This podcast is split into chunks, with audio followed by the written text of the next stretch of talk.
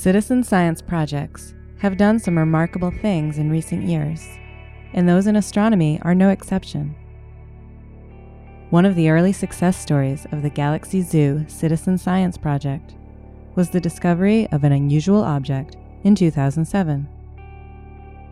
This object was found by Hanny van Arkel, who, at the time, was a schoolteacher in the Netherlands.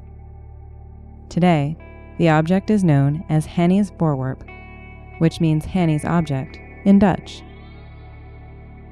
Professional astronomers have also taken an interest in Hanny's Voorwerp.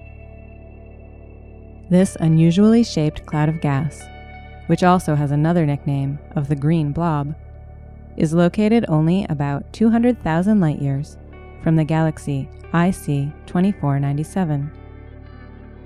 While this sounds like a huge distance, it is actually very close in cosmic terms.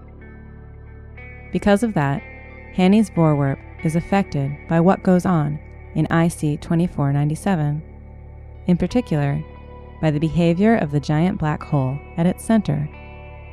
In fact, the green blob gets its color because oxygen atoms in the gas cloud have been excited by the incoming ultraviolet and X-ray radiation from regions close to the black hole.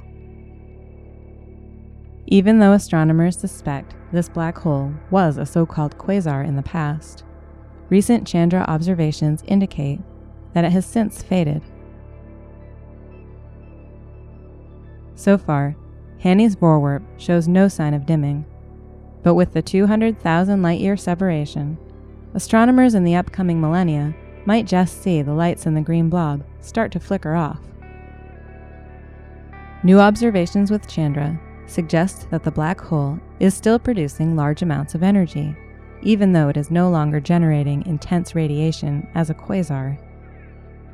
The X-ray data suggest that jets powered by the black hole have blown a large bubble in surrounding gas.